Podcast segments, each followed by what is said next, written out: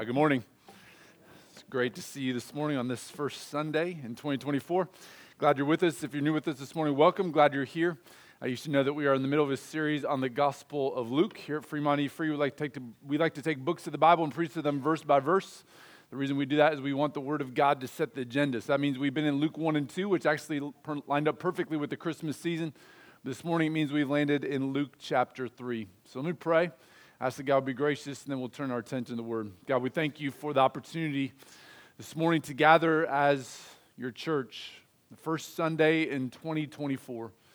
And Lord, it is our prayer that in this coming year, we would be a people who individually grow in our love for you.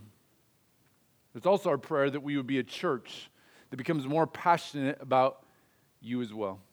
God, it's our desire that we would grow in our love for Jesus in this year, that we would grow in our understanding of who he is and what he came to do, and that we would have a desire to live for his glory and his renown throughout the duration of this entire year. God, we know that one of the best ways that we can grow in our love for you is to simply open up your word. And so this morning we're praying that as we open up your word in Luke chapter three, we would indeed grow in our love for the good news of the gospel and our appreciation for what Jesus has done. Lord, we confess that there are lots of things that distract us. I confess in my own life there are things that distract me. But God, I pray that we would be able to set aside those distractions and that we would be able to learn more about who you are, and we would grow in our love for you even today. Oh Lord, please be gracious to us sinners. Help us to see your word clearly and to understand greatly the hope that we have in Jesus. It's in Christ's name we pray. Amen. So I didn't become a Christian until my freshman year of college, but I did grow up going to church. And because of my experience in going to church and attending Sunday school classes, in my growing up years, I at least had a vague familiarity with many of the characters in the Bible. I may not have known Jesus in the sense of having a saving relationship with them, but I could tell you about various different people from both the Old Testament and New Testament. I could even sing you a few songs about Noah building an arky-arky, or Father Abraham having many sons, or the wee little man Zacchaeus climbing up a sycamore tree. Now, I'm not saying I actually understood those stories or their true meaning, and I certainly did not understand how those stories fit together in the overar- overarching message of the Bible, but I did have some basic Bible knowledge and at least some awareness of characters in the Bible. But I have to admit that while I knew many of the characters, there were always certain people and stories from the Scriptures that intrigued me more than others. For example, I always loved the story of Daniel in the lion's den. I mean, what's not to love about a guy having the courage to stand up for his beliefs to the point that he's be, he's willing to be thrown into a pit of lions and risk certain death. But then God miraculously delivers him from the lions and he escapes unscathed. It's an amazing story, and because of that, I was always a big Daniel guy growing up. But Daniel and his escape from the lion's den wasn't the only story in the Bible that got my attention. I was also fascinated by Jonah and the big fish, David and Goliath, Joseph and his coat of many colors. But of all the stories and characters in the Bible that got my attention in my growing up years, there's no doubt that one of the characters that most intrigued me and made me wonder what is going on with this guy was the mysterious John the Baptist. Now, in my mind, John the Baptist was just kind of a weird guy. He lived in the wilderness. He wore clothing made of camel's hair. And perhaps most notably, his diet consisted of locust and wild honey. Now, I had lots of questions about how he secured that diet. I wondered, well, how did he get that? But anyone who was willing to eat grasshopper-like insects had my attention. In my young mind, John the Baptist was a wild man, an intriguing man, no doubt, but kind of an odd duck. But interestingly enough, in Luke chapter three, when Luke describes the ministry of John the Baptist, he doesn't really mention any of the strange things that intrigued me so much in my growing up years. Luke briefly alludes to John's time in the wilderness, but there's no reference to his peculiar clothing or his unique diet. Instead, Luke focuses primarily on the role of John the Baptist and even more so on the content of John's message. And because Luke focused on those things, I think that's where our attention should be this morning too. So listen, I, I don't know what comes in your mind when you think of John the Baptist. Maybe you've never heard of him before this morning. Or maybe like me, when you hear the name of John the Baptist, you immediately begin thinking about unusual clothing and a bizarre diet. But whatever may initially come into your mind when you hear the name John the Baptist this morning, rather than focusing on his eccentric nature, I want us to think about why John the Baptist came. And even more so, I want us to think about the content of John's message. Because while John may intrigue every six-year-old boy in the world with his unique diet, the reality is that John's message is far more important than what he wore or what he ate. And in fact, I think you could make the argument, and I would, that what he ate and what he wore were actually meant to accentuate and emphasize the content of his message. So that said, this morning, let's turn our attention to the person of John the Baptist, and let's focus specifically on what John said. That said, would, if, you would, if you would, please stand. I have reverence for the reading of God's Word.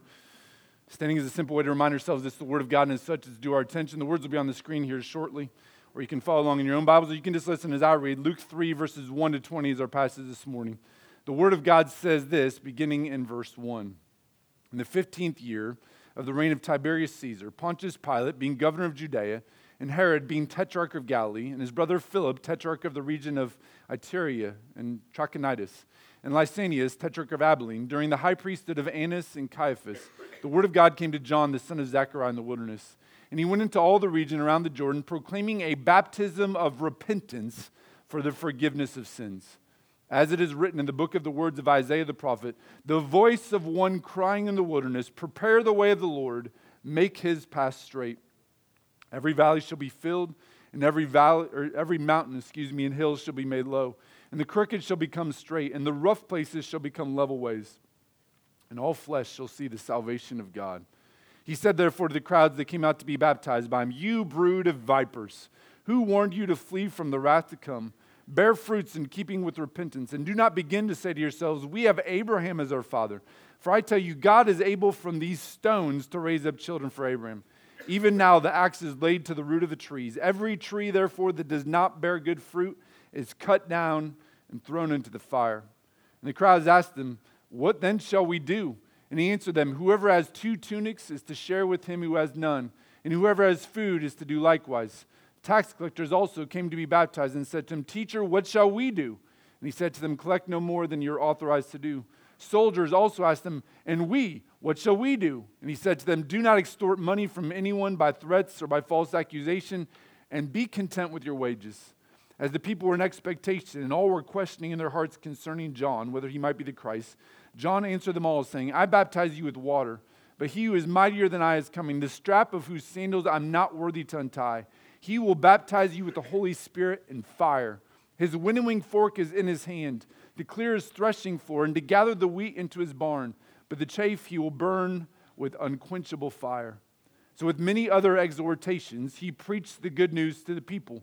But Herod, the tetrarch, who'd been reproved by him for Herodias, his brother's wife, and for all the evil things that Herod had done, added this to them all, that he locked up John in prison.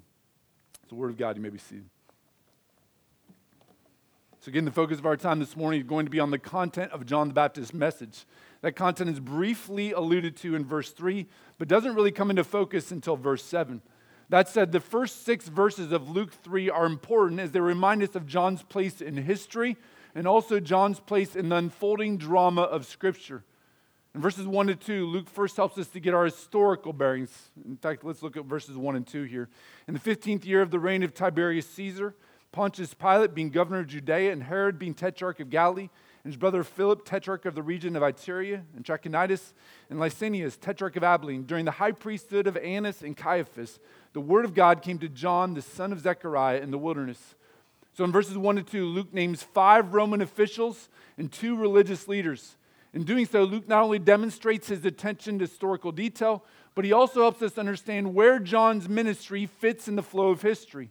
Given what we know about the leaders that are mentioned in verses one to two and the time frame in which they ruled, it's likely that John's ministry begins sometime around twenty-nine A D. Now that's significant because it reminds us John is not some fictional character that lived in a theoretical location at a theoretical time. John was a real person who lived in a real place, surrounded by real people, governed by real leaders. Now, given all the names that are mentioned in verses one and two, we're also reminded that the situation John stepped into, and subsequently Jesus would step into, was politically complicated. During the ministries of both John the Baptist and Jesus, there were all kinds of rulers coming from all kinds of different angles with all kinds of different agendas. And this made life and ministry challenging. So the background of verses one to six is helpful in that it places John in history. But it's also helpful in that it helps us to better understand where John fits in the flow of Scripture. As we said in past weeks in reference to both the birth announcement and birth of John the Baptist, John is the promised forerunner from the Old Testament who would come and prepare the way for the Messiah. This is something that Luke again emphasizes in verses four through six. Verse four says this, as it is written in the book of the words of Isaiah the prophet, the voice of one crying in the wilderness, prepare the way of the Lord, make his path straight. Every valley shall be filled, and every mountain and hill shall be made low. And the crooked shall become straight, and the rough places shall become level ways, and all flesh shall see the salvation of God. So in verses four to six, Luke is quoting from Isaiah forty, verses three to five, which we read earlier, to again emphasize that John the Baptist is the voice in the wilderness. He's the promised one who would come and prepare the way for the Messiah. So in verses one to six, then, Luke is helping us to see John's place in history. He's also helping us to see John's place in the unfolding drama of Scripture. But again, the vast majority of the passage is concerned with the content of John's message. And I think we could summarize the content of John's message in one word: repentance. As Luke tells us in verse three, John went into all the region proclaiming a baptism of repentance for the forgiveness of sins. The emphasis in that verse is not on baptism, but on repentance. Baptism was merely something that followed repentance and was meant to serve as a sign that repentance had taken place. Repentance, though, clearly, not baptism, is at the heart of John's message. And this is something that becomes even clearer as we start to look at verse seven and following. From verse seven on, it's clear that John's message was primarily focused on a call to repentance. Now, that's not to say his baptism was insignificant. John himself will return to the topic in verse sixteen. But if you were looking for one word to summarize the content of John's message, at least here in Luke three, it would again be repent or repentance. And because that's the focus of John's message, I want us to zero in on that same topic this morning. I want us to think about repentance. And specifically, what I want to do this morning is point out four things we learn about repentance in Luke three, verses one to twenty. Now, having said that, before we get to those four things that we learn about repentance, it would probably be helpful for us if we were to stop and define the word. When we were studying Ezra chapter ten a couple of months ago, finishing our series on the book of Ezra, we talked at length about the topic of repentance because that too was the focus in Ezra ten. By the way, the fact that repentance is focused on in Ezra ten and Luke three is a clue to us that these are not isolated events, but rather repentance is a theme that we see everywhere in Scripture, both Old and New Testament. Nevertheless, that being said, when we studied repentance in Ezra chapter ten, we defined repentance in this way. We said that repentance is a change of mind that results in a change of action. A change of mind that results in a change of action. And I think what we'll see in our passage today is that that definition of repentance that we talked about back in Ezra ten fits perfectly with the teaching of John the Baptist. Having said that, again, let's turn our attention to that teaching. To that teaching. And again, this morning, we're going to focus on four things that we learn about repentance from the message of John the Baptist. The first thing we learn is simply this: repentance is necessary. Repentance is necessary. Look at verses seven to nine here. He said, therefore, to the crowds that came out to be baptized by him, you brood of vipers, who warned you to flee from the wrath to come? Bear fruits in keeping with repentance, and do not begin to say to yourselves, we have Abraham as our father. For I tell you, God is able from these stones to raise up children for Abraham. Even now the axe is laid to the root of the trees. Every tree, therefore, that does not bear good fruit is cut down and thrown into the fire. Now, like Jesus, John often would attract a crowd. And in verses seven and nine, it seems that some in the crowd are assuming that if they're merely going through the religious motions, like baptism, or if they have the right heritage from the line of Abraham, they will therefore be right with God. But John wants to make sure that everyone understands in the crowd that religious motions and right lineage are not sufficient. Instead, what matters is a humble and repentant heart. And to make that point, John uses some very vivid language. He starts off by addressing the crowd as a brood of vipers. Now, years ago, there was a book written, I think it was in the nineteen thirties actually, entitled How to Win Friends and Influence People. with over thirty million copies sold. It's one of the best-selling books of all time. Now, I've not read the book. I have no intention of doing so. It's probably a little bit too self-helpy for my liking. But I feel pretty confident in saying this, that at no point in the book did the author recommend, if you want to win friends and influence people, you should start by referring to everyone around you as a brood of vipers. That type of language in every generation does not tend to engender goodwill. And yet, that's exactly the type of language that John uses here. I think he's doing so in order to make a point. He's trying to awaken the crowds from their state of slumber and apathy. Recently, Tony and I were talking with a friend of ours who attends another church. This is a good Bible preaching church in another place. And she told us that not too long ago, she was looking around on a Sunday morning. She felt like she needed to just stand up in the middle of the service and address the congregation and just yell at them, wake up, wake up. Now, she didn't because of social conventions. She didn't want to embarrass her family. She wasn't sure how effective it would be. But that's kind of the equivalent of what John does here. He essentially yells at the crowd, wake up. Or as he says in verse seven, you brood of vipers, who warned you to flee from the wrath to come? Now, in asking that question and then in observing what John says afterwards, I think what John is really saying is this. Who warned you to flee from the wrath to come by merely being baptized? Did you think that would be sufficient? Did you not realize that what I'm doing here is not about baptism, it's about repentance?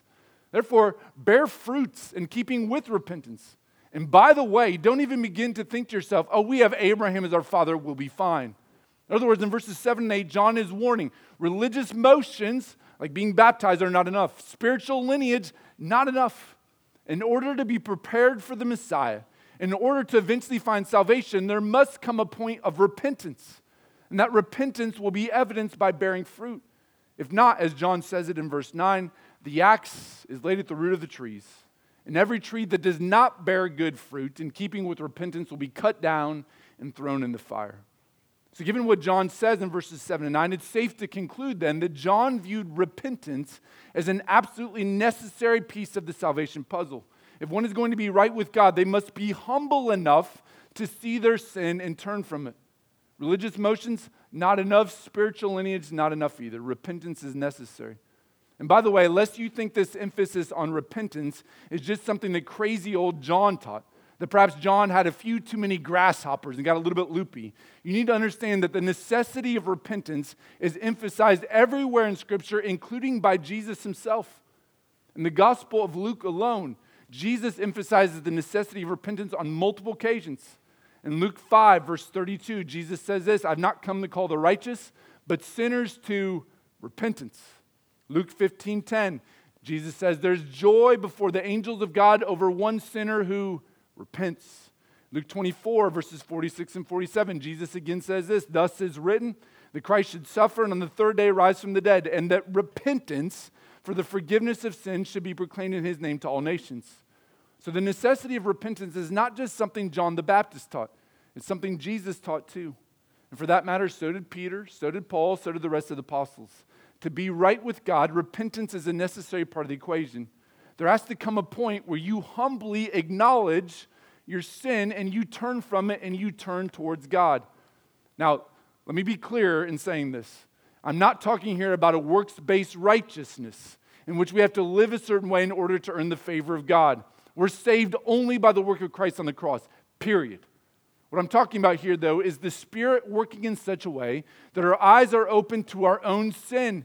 And we acknowledge our sin, and we hate it, and thus we turn from it.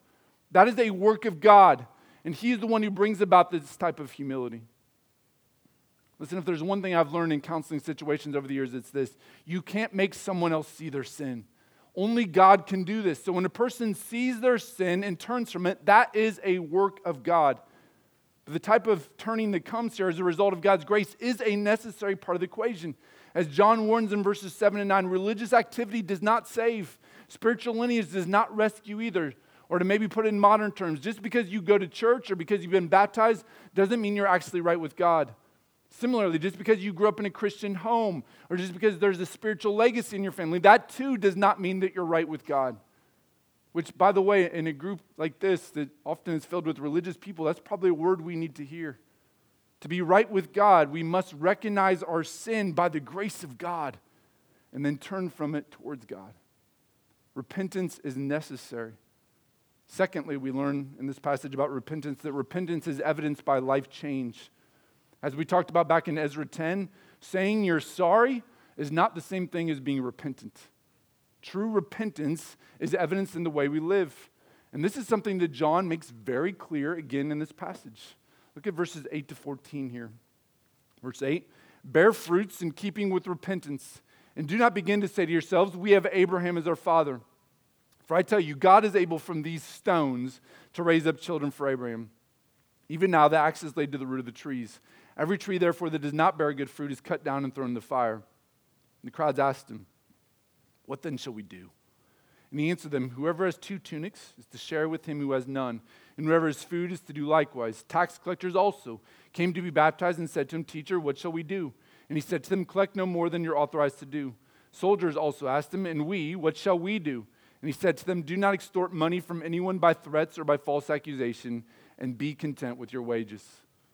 So in verse ten, it seems pretty obvious that when John talks in verses eight and nine about the necessity of bearing fruits in keeping with repentance, some in the crowd are greatly affected by John's teaching.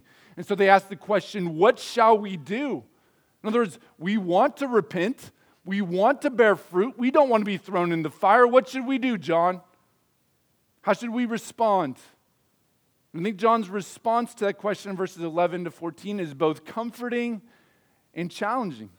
It's comforting in that John does not respond by saying, there's nothing you can do, you're sunk. It's also comforting in that he does not place impossible demands on those asking the questions.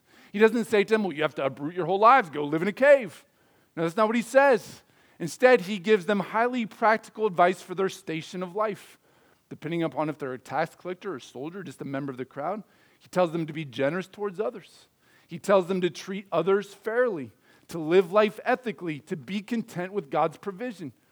In other words, he gives them very simple, straightforward, practical advice. It's not complicated. But actually, the practical nature of his advice is the challenge. John has an expectation, more importantly, since God's the one giving John the message, God has an expectation that our repentance would not just be theoretical in nature, but practical. There's an expectation, and we saw this in the book of James, that we would actually live out our faith. Now again, I know sometimes we can get skittish when we talk about living out our faith because again, it can sound to us like maybe we're talking about works-based righteousness. So again, let me just be as clear as I can here. We're saved by the work of Christ alone, not by our own work. It's nothing we do that earns God's favor. It's what Christ has done. We're saved by the grace of God, period. But if we have the Spirit, and if we've truly turned from our sins, thus repented, it will be evident in the way that we live. And it's shown by John's teaching in verses eleven to fourteen. It'll be evident in the way that we treat others. Recently, someone was telling me about a professing Christian they know that causes trouble wherever they go. At work, at home, the neighborhood, the gym, in the schools. This professing Christian is just kind of a pain in the neck. He's developed a reputation for being somewhat ethically shady. Now listen, I have no idea the heart status of this professing Christian, so I wouldn't make a definitive statement, well, they for sure don't know God. But I will say this, John's teaching, and Jesus' teaching too, would at least make me concerned for a person like that. Because genuine repentance, which is necessary, is evidenced by the way that we live. It's evidenced by the way we treat others. It's evidenced in the way that we operate when no one's watching. It's evidenced in the way we trust God. So let me just say this. If there are gaps in your life between what you say you believe and how you live, or if there are gaps in your life between what the Scripture teaches and how you live, let me just urge you this morning to take those gaps seriously, to confess your sin, to turn from it, ask God to help you, and then go the other way. Because repentance is evidenced by life change. That's the second thing we learn about repentance in Luke three. The third thing we learn about repentance is simply this. Repentance is part of the good news. I think probably the most interesting verse in the passage occurs in verse eighteen. Verse eighteen says this, so with many other exhortations, he preached good news to the people. Now the way verse eighteen reads, it reads like a summary statement. With many other exhortations. In other words, I think what he's saying parenthetically is this. With many other exhortations, like the ones that we've just talked about, he preached good news to the people. Now, the reason why I find that verse to be intriguing and why I find myself thinking about it a lot this week is because what John is teaching, the idea that it's good news, seems kind of counterintuitive. Because up to this point, what John has preached is not exactly what most of us would call good news. I mean, think about the content of verses seven to seventeen. In verses seven to eight, John refers to the crowd as a brood of vipers and then challenges them to bear fruit in keeping with repentance. In verse nine, John warns that the axe is now at the root of the tree, and every tree that does not bear good fruit will be cut down, thrown in the fire. Verses ten to fourteen, John exhorts the people to live differently in keeping with repentance. In verse sixteen, he talks about Jesus baptizing with the Holy Spirit and fire. Now, there's quite a bit of question about what the fire is there, but almost certainly it's a reference to either God's judgment or at least a purifying fire. And then in verse seventeen, John describes Jesus as having a winnowing fork in his hand, in his hand which he will gather wheat to the barn, that's those who are believers, but the chaff, that's those who are unbelievers, will be burned with an unquenchable fire. So in summary, in verses seven to seventeen, John talks a lot about repentance and the need for repentance because of the coming judgment of God. And yet, get this, when Luke summarizes that message in verse eighteen, he describes it as good news. And my question for you would simply be this: how is that good news? When I think of good news, I think of God's great love for us, that he demonstrated his Son to die on the cross for us. I think of the forgiveness of sins. I think of the peace of God that is freely offered us in the gospel. But Luke seems to be implying here that a message of repentance and God's coming judgment is part of the good news too. And you know what? I think he's right. I think he's right. I think a message of repentance and God's coming judgment is indeed actually good news. Now hear me. There's no doubt that many will not receive a message of God's coming judgment and the need for repentance as good news. And John the Baptist's life itself testifies to that reality. As the last two verses of this passage inform us, John called Herod to repentance, and it landed him in prison. And eventually, if you know anything about the story of John the Baptist, you know that it will lead to John the Baptist's head being on a platter. So it's true, not everyone thinks that a message of God's coming judgment and the need for repentance are good news. In fact, that's still true today, isn't it? There's a reason why many churches today simply refuse to preach about God's coming wrath or the eternal fires of hell or the need for repentance. It's because they don't see it as good news. They love to talk about Jesus gathering children together, but they're not quite as excited about Jesus holding a winnowing fork in his hands. But listen, both pictures of Jesus are accurate, and the winnowing fork is part of the good news too. And here's why. As commentator Leon Morris points out, unless we can be sure that in the end evil will be decisively overthrown, there is no ultimate good news. I mean, think about it this way. If there is no coming judgment of God, then there is no guarantee that evil will be finally vanquished one day. This week, we took a quick trip to Denver with our kids because our son Dawson had a doctor appointment at Colorado Children's Hospital. On the way back, we stopped at a gas station to get some gas. And when we went in to use the restroom, we had one of those situations where our, our spidey senses just started kind of going off as parents. I won't get into all the details here, and we're not sure about anything, but there are just some characters at the gas station that just seem like maybe they're up to no good. Again, I'm not saying we knew anything definitively, even if we would have wanted to report something, there really was nothing to report. It was just a hunch.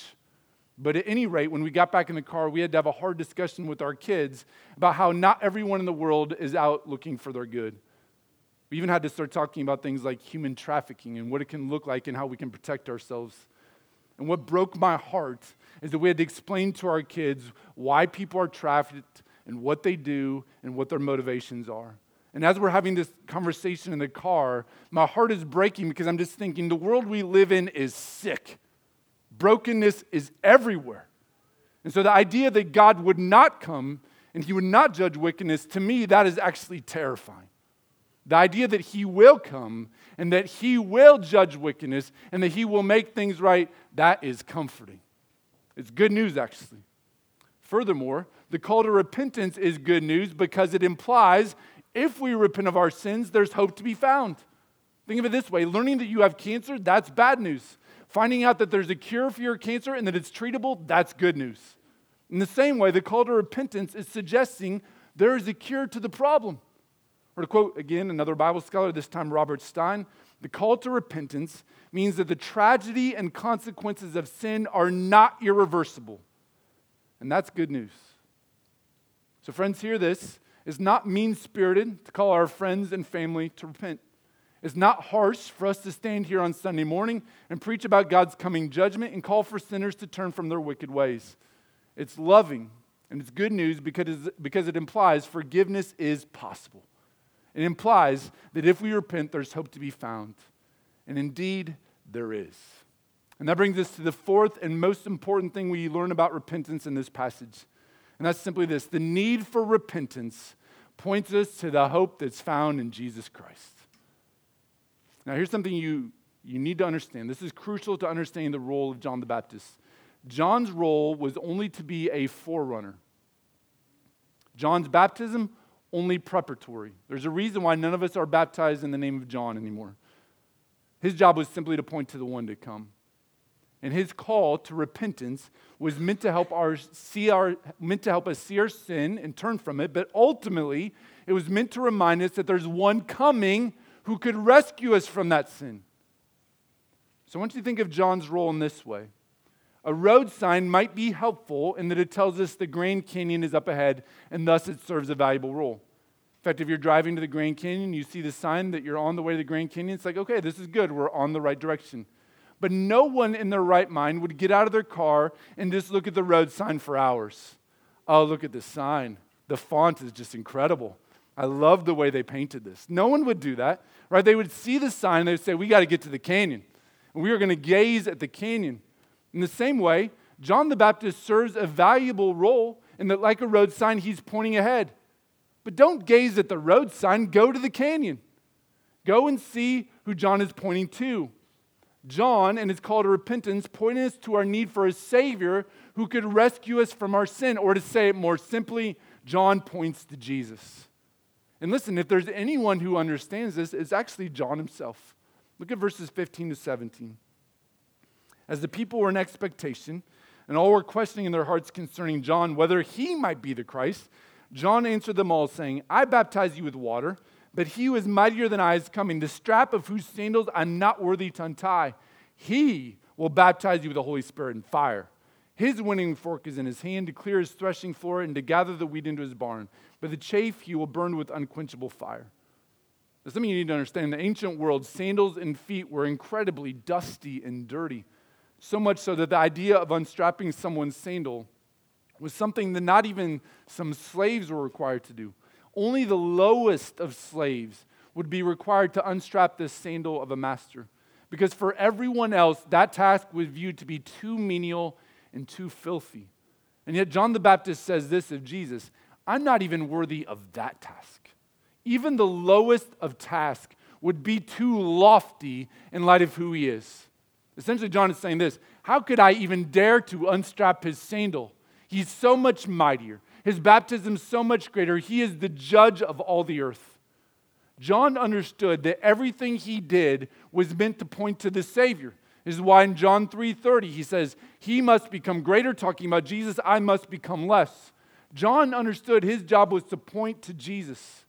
Everything he did was in this vein, including his message of repentance. The call to repentance implies that we need to turn. It implies that we've sinned and we're sinners. But the good news of John the Baptist is the one who's coming offers forgiveness of sins. And so we turn from our sin because we have something to turn to, Jesus. If Jesus was not a part of the equation, then John's message would be nothing more than fantastic moralism. But Jesus is a part of the equation. And so John the Baptist's message is not just turn from your sin and repent, it's turn to Jesus. Turn to the one who's coming. So yes, hear me clearly. We must repent of our sin. And that repentance will be evidenced in the way that we live. But we're turning from our sin to something better. We're turning to the Savior. Repentance and belief, then, are two sides of the same coin. We turn from our sin as we turn to Jesus. And as we do so, our life is transformed by the Holy Spirit. The Holy Spirit changes our mind about what's right and good. And this leads to a changed life. Hence, the Holy Spirit is the one who's causing repentance to happen. So hear this, it's true that the message from John the Baptist in Luke three is primarily about repentance, but do not miss that the call to repentance is ultimately pointing us to our need for a Savior. looking to Christ is the ultimate aim of John's ministry. And that's something we can't lose sight of this morning. So yes, it's okay for us to acknowledge John the Baptist wore weird clothes. And yes, his diet had a little bit of a strange protein that we may not be comfortable with. And yes, he kind of lived in a strange place too. But don't miss his message. Repentance is necessary. Repentance is evidenced by life change. But repentance is part of the good news because it implies forgiveness is possible. And that forgiveness is found only in Jesus Christ. And at the end of the day, that really is the substance of John's message. Repent, but most importantly, look to the one who's to come. Look to the Savior. Look to Jesus, the one who takes away our sin. Let's pray. God, we thank you for the reminder that we have from John the Baptist here of our need for repentance, but ultimately of our need to look to the Savior. And so this morning, I pray that we would follow John's lead. If there's areas of unconfessed sin in our life, I pray this morning we would repent of those areas of sin and that we would run to the Savior. God, we know this morning what we're talking about has nothing to do with earning your favor, has everything to do with what Christ has done, has everything to do with being abhorred by our sin because we know there's something better to live for, and that's you. And so this morning, I pray that we be encouraged by what your word teaches, that we turn from our sin and we look to Jesus Christ. It's in his name we pray. Amen. So